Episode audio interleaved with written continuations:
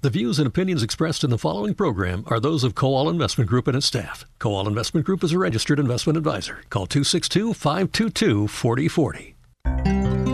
Welcome to the Retirement Clinic with your host, Jeff Kowal from the Kowal Investment Group, the retirement specialists. Good morning. This is News Talk 1130 WISN. Welcome to the Retirement Clinic with the Kowal Investment Group, the retirement specialists. Your host today is certified financial planner John White. Welcome back and good morning, John. Good morning. Man, we got a lot to talk about. Yeah, there's never a dull moment in the markets, and for retirement planning, it's uh, it's a constant moving, fluid situation.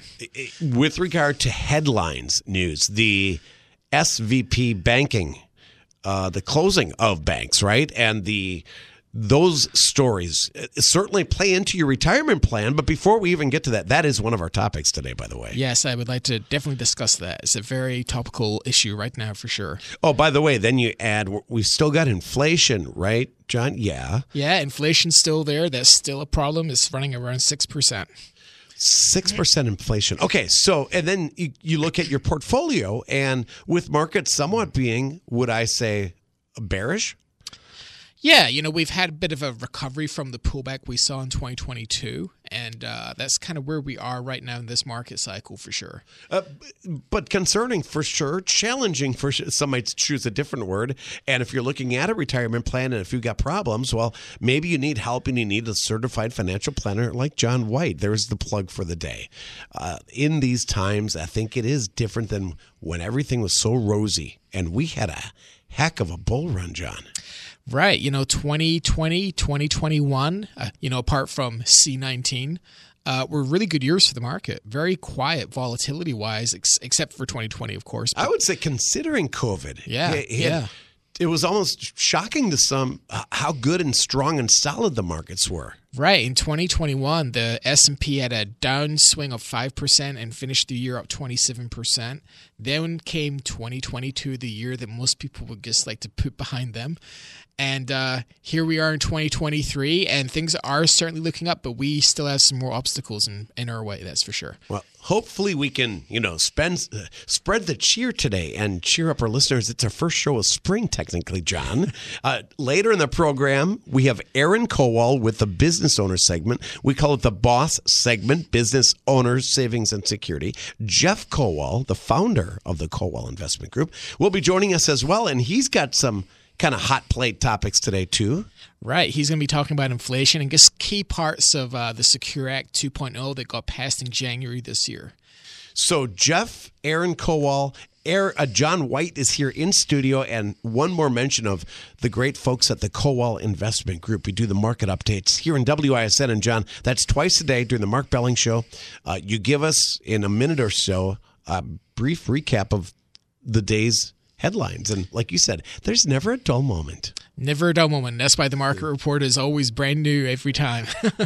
Exactly. So, you know, you follow us during the weekend. On the weekend, we get an hour to elaborate on what you do. The Kowal Investment Group are the retirement specialists. And today's st- the starting point is the banking problem uh, or issue, or we'll call it what you want, John. Right. Yeah. So starting with uh, the Silicon Valley Bank bank crisis, they're calling it. Uh, you know, it happened about two weeks ago now, and I just want to kind of address this because it's it's a question I've been getting a lot from clients. I used to work for a bank. Um, I used to work for a community bank out in Oconomowoc. Uh, prior to that, in New Zealand, I worked for a bank called uh, Kiwi Bank. it was one of the only New Zealand-owned banks. This, uh, ladies and gentlemen, here of WISN listener land, he's not joking. You lived in New Zealand. That's right. I lived The there bank for was called 12 years. Yeah. Kiwi Bank? That's right. It was the only New Zealand owned bank. Most banks in New Zealand are actually owned by big corporate entities in Australia. So if you go to New Zealand, you're going to encounter Bank of New Zealand, which is actually an Australian owned bank. That's- when did you move here from New Zealand? Uh, I moved. I moved here f- f- permanently in 2008. So that's when obviously that was Oh, a yeah. bad year for the markets, right? But it was a good year for me because I got married to my sweetheart Erica. But There you um, and, and you stayed in the states. I stayed in the states, and what an amazing place it is. Uh, well, thank you, John. In New Zealand, I told you I've been there once in my life. Was just jaw droppingly beautiful. Yeah, You it's, know, it is I was I- when you're on a cruise, they take you to the best places there is, right? There's the the waterfalls and stuff. Anyway, if you recognize the accent, it's from New Zealand. So, in this country right now, have you seen everybody? I think exaggerate even at word crisis. We tend to exaggerate. Right. You know, the media, you know, does sometimes scare people. And I think, you The know, that- headline. Uh, uh, absolutely. It grabs your attention, uh, gets you maybe biting your nails a little bit and getting worried about things. And that's why we kind of have to deliver some common sense to all this.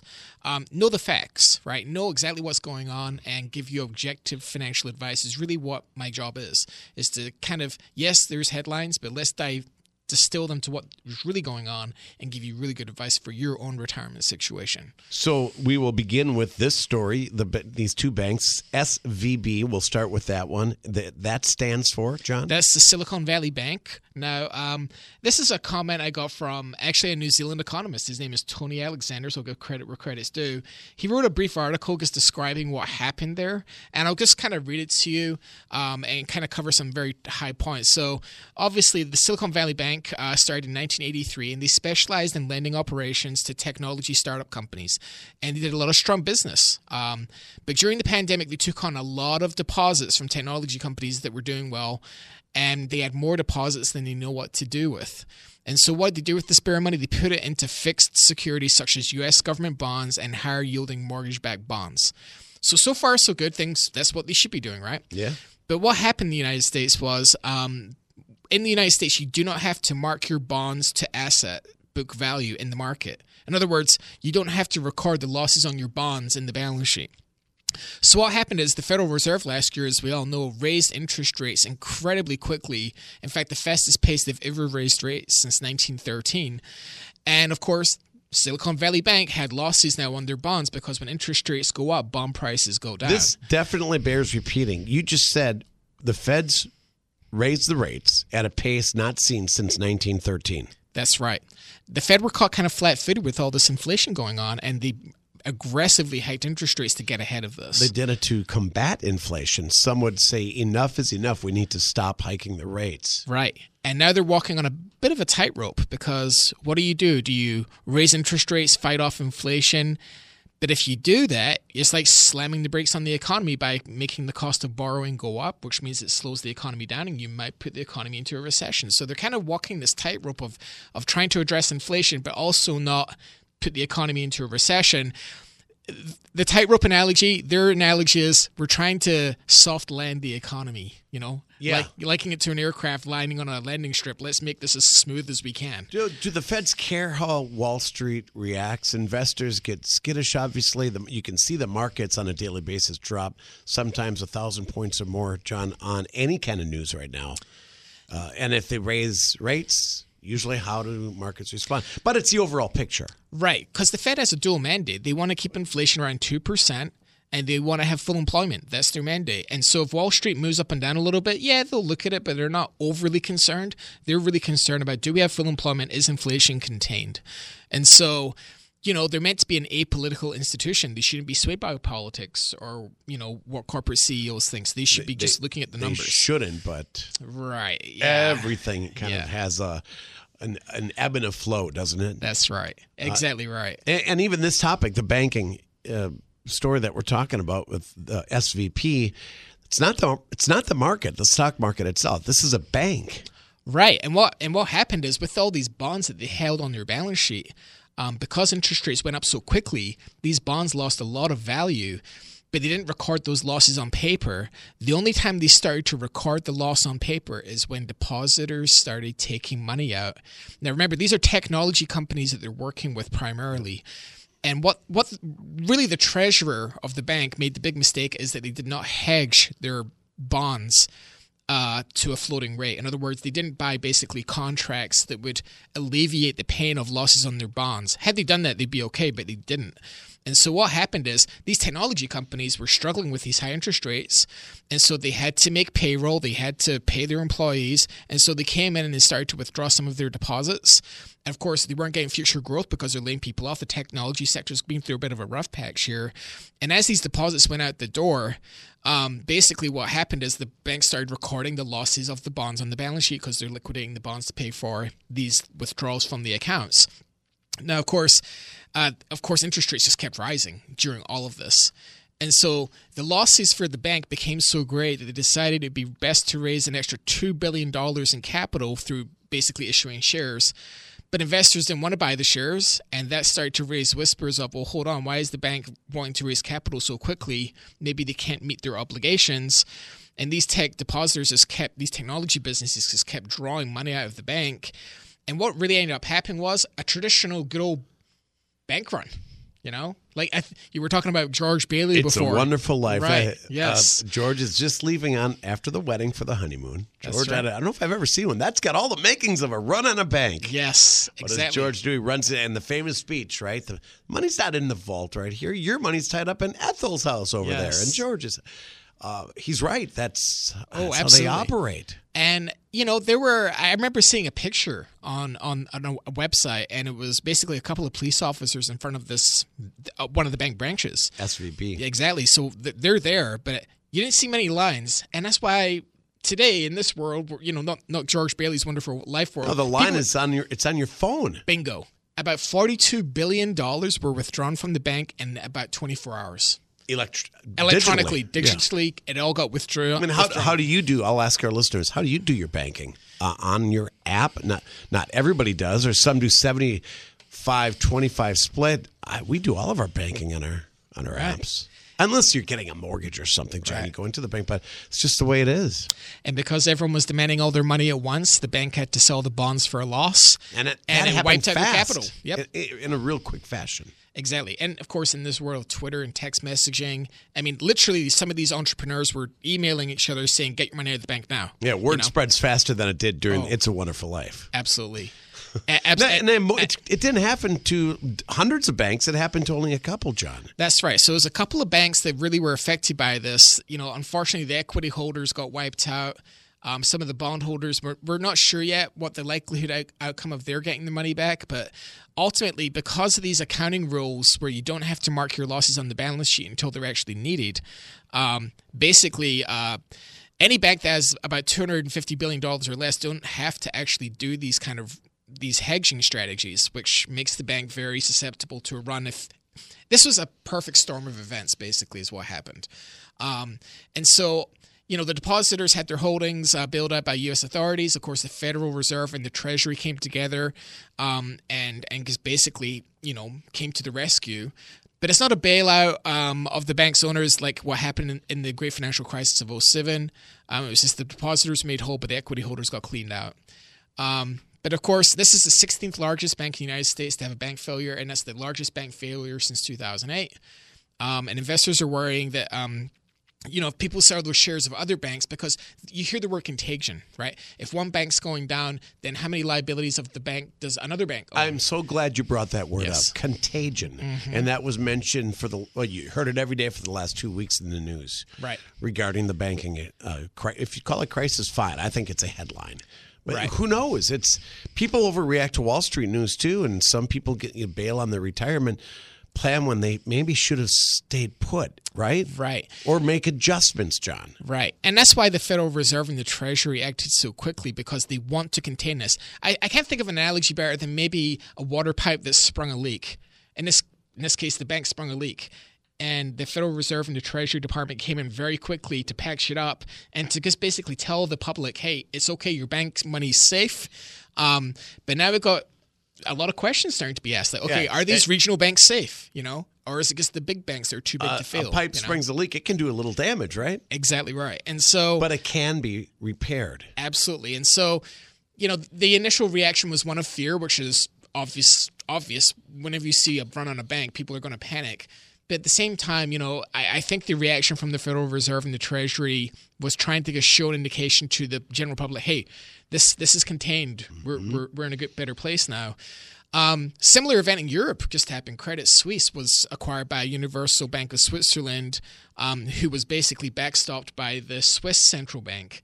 Um, so there's a lot of stress in the system right now, and that's really what higher interest rates do is they put a lot of stress globally too, not Yeah. just the U.S. Exactly right. They put a lot of stress on the economy by raising the cost of capital. And um, it, it, can show in some places where you get a perfect storm, like Silicon Valley Bank was yeah, a great example. The fear there was, and even I was thinking, is it a domino effect? All of a sudden, this snowballs, and then you've got a crisis on your hand. Are we then recession? The, the word depression was in, was even mentioned in some news stories. So, mm-hmm. is that exaggerating? I, I don't know, John. Right. Time, I mean, will tell. It happened at the end of the week, which is probably a good thing because the market was closed over the weekend, and that gave the regulators the chance to go, okay, over the weekend, let's come up with a with some sort of plan, some policy in place to make sure that this doesn't spread and we get a contagion event and the markets opened on Monday, and there was a little bit of a ruckus, but for the better part, the markets kind of settled down because you realized, okay, these depositors made whole. Uh, you'll hear the word FDIC thrown around a lot. Um, obviously, uh, the FDIC Insurance Corporation is uh, will insure bank deposits up to two hundred fifty thousand. Most people know that. What they don't know about FDIC is actually you can have a lot more than 250,000 covered at just one bank. You can spread your accounts around. That's right. Am I mistaken in that? So there's a 250k limit. Right. But it's per legal ownership, which just sounds so boring, doesn't it? But really what it comes down to is it depends on the type of ownership. So I'll give you a quick example. It's not boring when you're talking about losing money. Right. Well, that true. I want to know I'm That is true. Insurance is a good thing. Well, well, I'll give you an example, right? So Linda has all of her money at one bank. She has a savings account with her sister. It's a joint title ownership. Now, in that account, there's a balance of 300,000 and they have 50-50 split. That means 150,000 is covered in that account. She also has a checking account with 75,000 in it.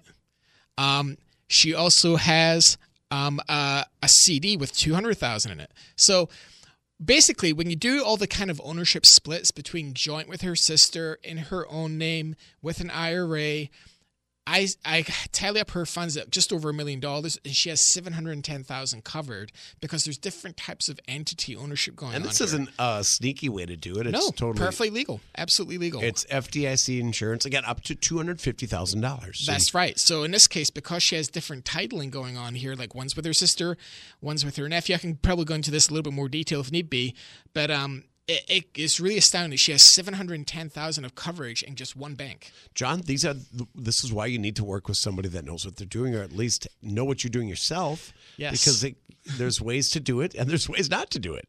I, I don't think I've ever seen a two week period where more Americans learned about what FDIC meant. Yes. Than these last two weeks, because you hear it at the end of commercials real fast, like those just FDIC insured. That's right. And the bank's got to be a member of the FDIC to get, to get that coverage, which most banks are. Most banks um, are, but that's you know, why you you hear the the little uh, tag at the end of these commercials, and now we know why. That, right. That's what it means. Absolutely. Uh, John, to, you know what? We do have to break real quickly, but we've got Jeff Kowal coming up. In fact, he's going to talk about an event, John. I'll let you make an, mention it quickly. It's about a month off. April 27th. It's a Thursday at 5.30 p.m., and it's going to be a panel discussion. And we can sign up on your website, John. That's right. So go to thekowalway.com to sign up uh, for our panel discussion. That's going to be on Thursday, April 27th at 5.30. Uh, we're holding it at the Marriott Hotel in Waukesha off Highway 94. Um, and Jeff and Joe, and um, we have a gentleman from Fidelity coming as well. And we're going to be talking about, you know, how will inflation uh, affect your retirement plan and uh, a lot more things than that. nice event to get yes. up and close in person, right? That's right. And meet the Kowal Investment Group. John White is your host today. Hey, stay tuned. Like I said, Aaron Kowal, the boss segment, Jeff Kowal coming up. After that, that's all next. And then the sexy segment. That's with John White on WISN as the retirement clinic continues. Their phone number 262 522 4040 or thekowalway.com. Welcome back to the Retirement Clinic on WISN. I'm Aaron Kowal with the Boss Minute, business owner's savings and security. It's about owning your retirement, not just your business. Are you considering selling your small business? Whether you're planning to sell soon or 10 years from now, one thing remains true. It is a difficult process that requires time and planning. There are a number of items potential buyers will want to see in order for the sale to go smoothly. Over the next couple weeks, we'll examine these items and what you need to do to prepare your business for sale. Before you start talking to buyers, you will need to have your documents and information ready. This week, we will start with the business plan and financial statements. Potential buyers will want to see your business from an insider's view to understand objectives and goals from the operational, financial, and marketing perspectives. Your business plan should include an executive summary, company descriptions including products and or services, a market analysis, your marketing strategy, financial projections, and finally your budget. Potential buyers will also want to see your financial statements. Be ready with tax returns, balance sheets, cash flow statements, accounts receivable, accounts payable, credit history, debt disclosure statements, and advertising costs. Tune in next week to learn more about the critical documents and information you need to have ready to prepare your business for sale. If you have questions, give our office a call today at 262 522 4040 or visit thekowalway.com. Hi, Paul and John. Hi, listeners. I'm Jeff Kowal. Two quick things I wanted to touch on uh, this morning. One is on Social Security raising retirement age, and the other one is how inflation affects your retirement plans. Um, there is a lot of talk about uh, increasing the Social Security retirement age, and it seems reasonable, but here's why it isn't. That's a Barron's article. Uh, despite assurances from both political parties not touching Social Security and Medicare as part of our debt limit discussions, there is a chatter about lawmakers with lawmakers about making changes to the Social Security program, increasing Social Security full retirement age, altering the benefit formula, and establishing a foreign a sovereign wealth fund. That sounds like a pool of money people can tap into. Nonetheless, uh, there are different options with uh, with regard to extending the life of Social Security.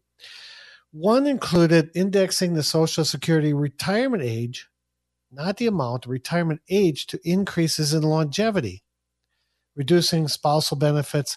I just want to touch on reduce uh, on on raising the retirement age. I think in particular, it's frequently touted as the solution. Just raise the retirement age. When Social Security was enacted in 1936, the typical 65 year old could expect to live another 14 years. Now, back up a little bit. And in 1935, the life expectancy was 65. So that's why I thought they wouldn't have to pay it out very long. But then, if you made it to 65 in 1935, you were expected to live only 14 years. Well, now it's 20 years. If you make it to 65, you're expected to live more than 20 years. The problem is that the argument has been that people are living longer, they should be working longer. That sounds reasonable on its face until you remember your middle school algebra and recognize that averages can easily be skewed. The fact that the increases in longevity have not been shared equally in the population. What do they mean by this? And this is where I thought it was really interesting and introspective or insightful. The highest income individuals in our society have experienced longevity gains the highest income earners in our society have experienced longevity gains, while longevity of the middle and lower earners has remained stagnant or even declined. Uh, an example of this is National Academy of Sciences, Engineering and Medicine estimates that for women born between 1930 and 1960, 1930 and 1960, life expectancy for those at the bottom of the earnings has actually declined by four years, while those at the top of the earnings distribution, it's actually increased by five years. So what they're saying is that if you increase the retirement age for Social Security, the um, the age for Social Security, you're actually benefiting the wealthy, not the people it was intended to help. Social Security was to help uh, provide income. It was designed to replace a higher percentage of pre-retirement earnings for lower earners than for those higher earners who are more able to save on their own outside of Social Security. So I thought that that was really uh, interesting that longevity gains have come primarily to higher earners and not to the lower earners. And so increasing the Social Security full retirement age will tend to benefit those on the higher income earners, not the not uh, wrong, not the lower. Okay, that's on Social Security. One last thing on inflation. I want to touch on that. Um, we're, and we're we're offering a, a workshop at the end of April. I want to touch on that too. But how inflation affects your retirement plans with prices rising at a record rate, many retirees or people planning to retire soon may be increasingly worried about the standard of living, the sort of living they can afford.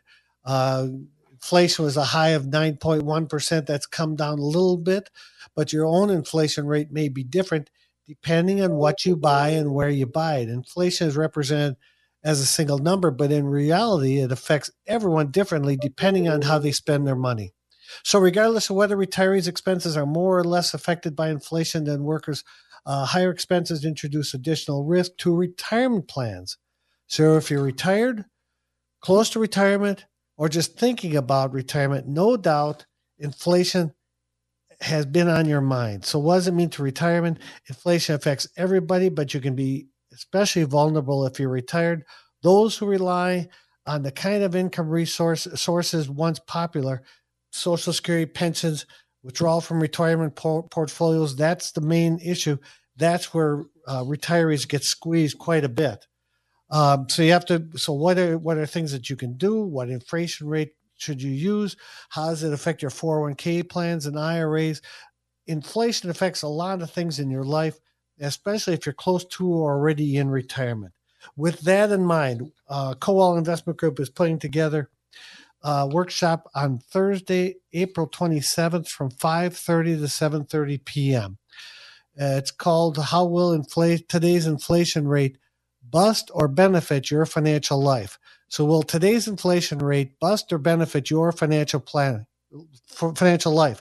Join us for a free panel discussion hosted by Dan Needles, a good guy, sports commentator, retired sports director at WISN.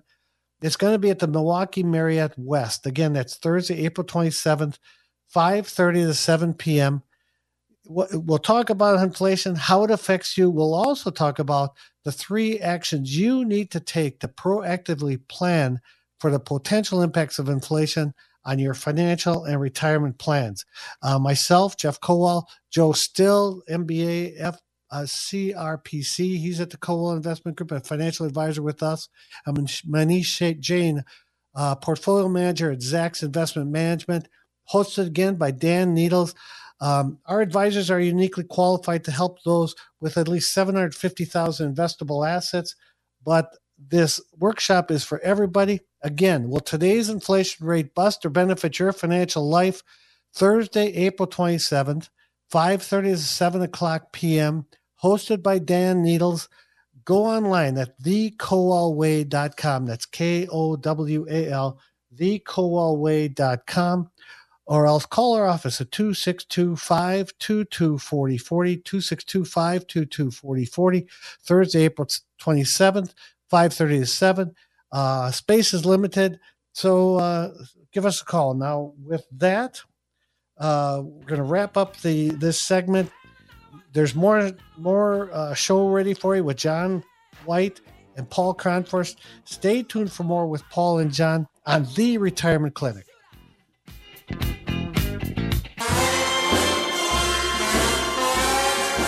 It is time for the sexy segment that music says it's time for the sexy segment on the Retirement Clinic. Welcome back. John White, your host from the Kowal Investment Group. This whole segment is about wealth management and preservation. Each week, a different topic, John. That's right. So, today's topic, we're talking about the advantages and disadvantages of a revocable living trust. And, and what can you put into a trust? There's a lot of confusion on that. And also, what can't you put into a trust. Obviously, the main benefit of having a trust is to avoid probate. That's the biggest advantage of it. Is placing your most important assets into a trust that can offer you a peace of mind, knowing the assets pass on to your beneficiary that you designate under the conditions that you choose in the trust. Uh, it's a drawn-out legal document between you and an attorney. Obviously, a disadvantage right away is it costs money to do this. Right? I don't know of any attorneys that do this for free. Um, you're going to want to talk to a, a basically an estate planning attorney where that is their main main profession is just estate planning. You work with um, a lot. We've had a lot on the show as guests. That's right. That's Because right. your estate plan is a big part of retirement plan and, and vice versa, really. Absolutely. And these are just guidelines, of course. I'm not an attorney. It's best to go speak with a, an estate planning attorney about this, but I know enough to be dangerous. And these are just general points of why most people should consider at least doing one. Um, obviously, reducing everything down to writing and, and getting a, a legal document in place drafted by an estate attorney um, will help you avoid probate. Now, that's not to say that you can't avoid probate for everything. There will be some assets that simply have to go through a probate process uh, to make sure that they were meant to be handed over in the form that they were intended to. Simply put, the court system when you're right. talking probate. Right. And and it's not to say probate is a bad thing either. With probate, there's a court process. I mean, it's very very formal. So that is an advantage of probate, to be honest. And it's in so it's public record as well. Absolutely right. Yep. And so it is more long and drawn out. There's a lot of privacy lost by going through that procedure, but at the same time, it is a procedure that is very documented, and so there can be an advantage to that too. Um, so, what types of assets can go into a trust? That's a question that we get a lot. Um, obviously, real estate is typically the first thing. Most people would put their house into a into a trust and title it that way, um, and it can avoid the hassle of separate probate proceedings for land, properties, and homes, uh, or homes that are owned outside of states. Um, obviously, if there's a mortgage on the property, you would have to retitle that as well into the name of the trust. I got to say, some banks don't like that because now you got to get new title work done and everything That's right. else. And this is why you work through estate planning attorneys, though, because there is quite a bit that goes in. But most Americans do not have an estate plan, which would be a power of attorney, a will, or a trust. Right, We're talking about trusts right now. Um, Right. Once you get one, there's a peace of mind, John. Yeah, absolutely. It's all reduced to writing, and you have this document stowed away in a, typically, hopefully, a fireproof safe, and you direct your uh, trustee or whoever is going to run the trust for you, just tell them where it is. And um, you know, when you pass on, they can grab those documents and basically have authority to act for on behalf of your estate. Um, obviously, uh, aside from real estate, what else can you put into a trust? Financial accounts, of course, bonds and stocks, stocks from closely held corporations, uh, mutual funds, money markets, annuities. Now, with annuities, I guess say uh, with an annuity, um, they already enjoy tax deferred treatment, and transferring them into a trust might forfeit that benefit. So just be very careful with annuities. Um, CDs, um, however, if you retitle a CD early, it can trigger withdrawal penalty because you're changing the title of the CD. So again, and finally, safe deposit boxes can be put into the name of a trust. Really? Um, anything that you can grab a legal title to that's pretty straightforward, you can put into a trust. Wait. Okay, this is silly. Could it be a car? Uh, Yes. Now, good. I was in other to words, cover that. items, physical items that Right. might have an, a sentimental attachment to. So basically, with cars, what we see here is if it's a depreciating car, um, like an everyday car use, don't put that in name of the trust. It- Right. I mean, that's just a lot of title work and a lot of expense for a car that you're probably going to turn around and sell and get another car with in several years. Depreciating asset. Right. Now, if it's a collectible car, that's something different. Some cars retain their value and, and, and appreciate over time. They're the things that are worth. Cons- they're the kinds of cars you want to put into a trust where you can transfer the title easily. Um, obviously, collectible cars are a bit of a thorny issue, but better part is put them into a trust. They're appreciating value, not losing their value, like with just a regular everyday vehicle that you're And, using. and the trust lives on even after I am gone, right, John? Correct. That's right. So the trust uh, is executed on behalf of the trustee to wind up your estate and move the assets in a very efficient manner, very quickly. I mean, within months, you can have all the assets dispersed the way you want to, without having to go through mostly lengthy probate procedures that can take up to six months, maybe even Oh, longer. COVID made the, the court system, and I know not just probate, everything was Mm. delayed. Oh, absolutely. It could take a long time to get the money. And so, um, obviously, besides trust, you can just add payable on death to a bank account, and that can circumvent pr- the probate process in most cases.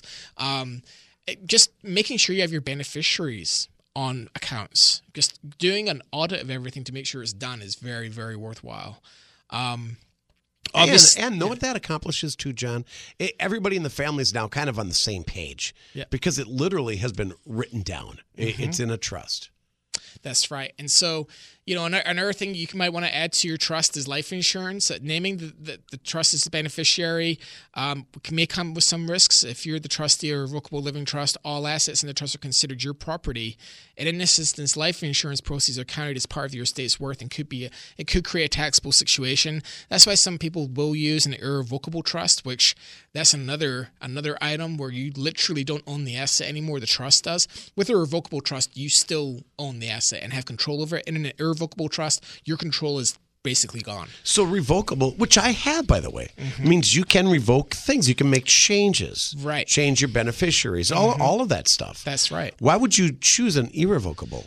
Uh, you would typically do that if you're concerned, I, from the way I understand it, a creditor claim. So an irrevocable trust, um, it, you know, the revocable trust under your social security number. With an irrevocable trust, that has its own tax accounting number. Got and it. so for a creditor to come after that asset that's in an irrevocable trust, they're going to have a really hard time because you don't literally own it anymore, so they can't go after it. I don't want to get Um, too deep in the weeds because we're we have only so much time.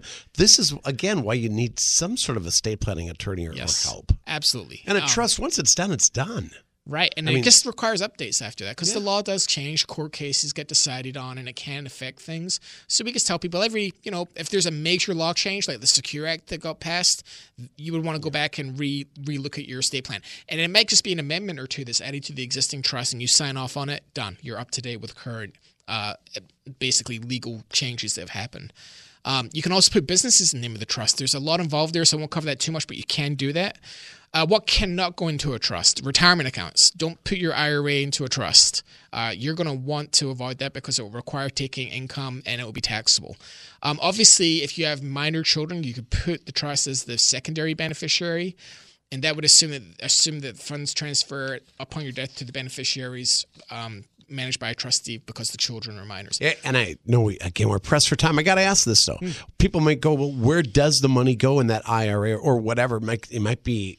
It could be millions, right? Right. Just because it's not in the trust doesn't mean that IRA also has its own beneficiary listed. Correct. You should be adding beneficiaries to your IRA for Exactly. sure. So that's where it then goes. Yes. Even though it's outside of my trust. Correct. You just add the beneficiaries on. Make sure you do it. Um, and again, I think it's worthwhile auditing things every once in a while to just make sure that everything is done. Um, health savings accounts. There's another account that cannot go into a trust. Uh, basically, all the t- money that comes out of a health savings account is tax free if you're using it for medical expenses, um, but it cannot be transferred to a living trust. Um, obviously, UPMA accounts, uniform gift to transfer minor accounts, uh, where there's a, a minor ch- child who's the beneficiary. Um, it could be potentially pulled into a probate process if the trustee were to predecease the minor. So consider instead using a successor custodian on these accounts. That's very common with 529 accounts too. If there's a successor custodian, if some if the owner dies, uh, that passes on the successor custodian takes over the management of the accounts. And like I said before, vehicles, boats, trucks, motorcycles, um, snowmobiles, they typically don't go through into a trust Like because like a pet. yeah, exactly. They're not appreciable assets, Right. Um, and so you know you're pr- and it's again the, the cost of changing it, and and a lot of states do impose taxes when you're retitling these vehicles. Um, it, because they're depreciating in value, it might not be worth your money or your time to do it. And you don't you don't have to be significantly wealthy or the owner of many many assets to have an estate plan. We should Right. have an estate plan regardless of our wealth, John, right? Absolutely right. And where I see a big one is when children become, you know, when they're adults in the eyes of the law, once they're 18, um, too often they don't decide to do any kind of wills or especially health directives. That's a big one, right? Where if, heaven forbid, your child gets into a major accident, they're in hospital and they're now older and you don't get to make health decisions in their account because there's no health directive signed. You must have that in writing. If, Yes. Once they're an adult, they need at the very least a healthcare power of attorney. I'm pretty sure that's the entry point. Right. And you know, I just think people are intimidated by the whole thing, and it's understandable. You know, um, when I got my trust and, and estate planning affairs done, it, it was kind of lengthy. It was three appointments to get it all done, but it was well worth our time. It gave us peace of mind knowing that, heaven forbid, something happens to us, that, that the children are taken care of. That's right. That everything You, is you have going- kids, John, right? Right, Well, absolutely. At the very least, don't they say with children you should have a will because that declares who's going to be the beneficiary? That's right. Yep. Otherwise, who decides? Right. The state the- decides. The courts. Yeah, the and the courts will state. You're decide. right. Yeah. So you, want that? Right. So, uh, you know, I just think at a bare minimum, getting a getting a will done, getting these powers of attorney done for financial and health matters is so important. And again, it's often overlooked. It's not Um, that costly, meaning it doesn't cost that much to get an estate plan done. no, it doesn't. And it does give a lot of peace of mind. Like, good. That's a, something we just checked on. It's like when you get your taxes done, don't you Right. just feel good? Yes, absolutely. Well, that's Yep. every year. This is a one time deal. Yeah. Now, you do and can make changes, like you said, irrevocable trust. Any questions about trust or estate plans, you guys work really with many, many good ones. They've been on the program before. Yeah, we work work with a lot of attorneys, um, and you know it's a two way street. We ask them questions, they ask us questions, and communication is a very important aspect of that relationship. And making sure that our clients are being taken care of eh, in an estate planning situation is very important because, of course, people pass on, and you want to make sure that every T is crossed and I dotted to make sure things go where they're meant to. John White is here, certified financial planner, hosting the retirement clinic. The Kowal Investment Group, the retirement specialist. Market updates during the Mark Belling Show. That's Monday through Friday, twice a day, every afternoon. You know, what's the market look like? How how crappy is it today? And is that a bad way to look at it? Then again, some days I look up and it's green, right? And it's up 400.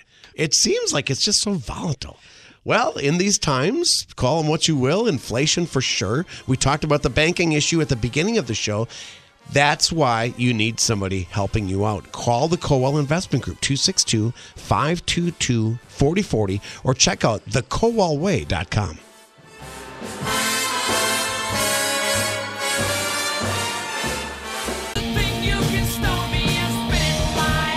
Wrapping up the retirement clinic, thank you, John White. A lot covered today. They can always reach out to you at the many, many locations. Right, we're in Racine, we're in Waukesha, we're in Port Washington, and it, obviously Jeff has his presence out in Arizona. It's great. Heartland was added. Yes, recently. Heartland too. Heartland too, and uh, yeah, absolutely, it's been a lot of fun. And uh, just to quickly, you know, tell you again that we have a panel discussion going on on Thursday, April 27th at 5:30 p.m. Register for the event at thekowalway.com, thekowalway.com, and we're going to be talking about inflation. We're going to be talking about whether or not it's going to help or or maybe not help your financial planning. Joe and and Jeff Kowal and I guess from Fidelity will be there to take questions, and it's going to be a great event. So again, that's Thursday, April 27th at 5:30 p.m. It's open to anybody. That's right. Anybody listening can sign up. Kowal is K O W A L, thekowalway.com. Questions on retirement.